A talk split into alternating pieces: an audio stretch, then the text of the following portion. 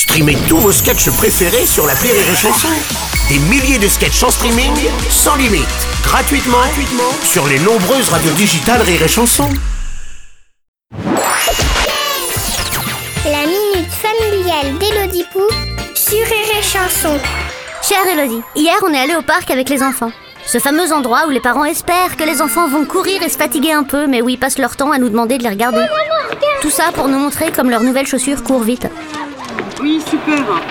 À un moment, il y a un monsieur en surpoids qui est venu s'asseoir à côté de moi sur le banc. Oh, et là, ma fille est arrivée pour me demander de la regarder quand elle descendrait le toboggan. Elle a demandé en parlant bien fort pourquoi le monsieur il avait un bébé dans son ventre.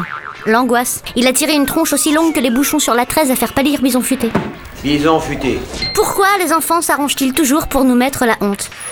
Cher Biberon, dès l'âge de 3 ans, les enfants sont capables de remarquer les différences physiques d'autres personnes. Grand-mère, que vous avez de grandes oreilles. Mais avant 5 ans, ils sont incapables de faire preuve d'empathie et donc de se mettre à la place des autres pour comprendre ce qu'ils ressentent. Ils sont grands et effrayants.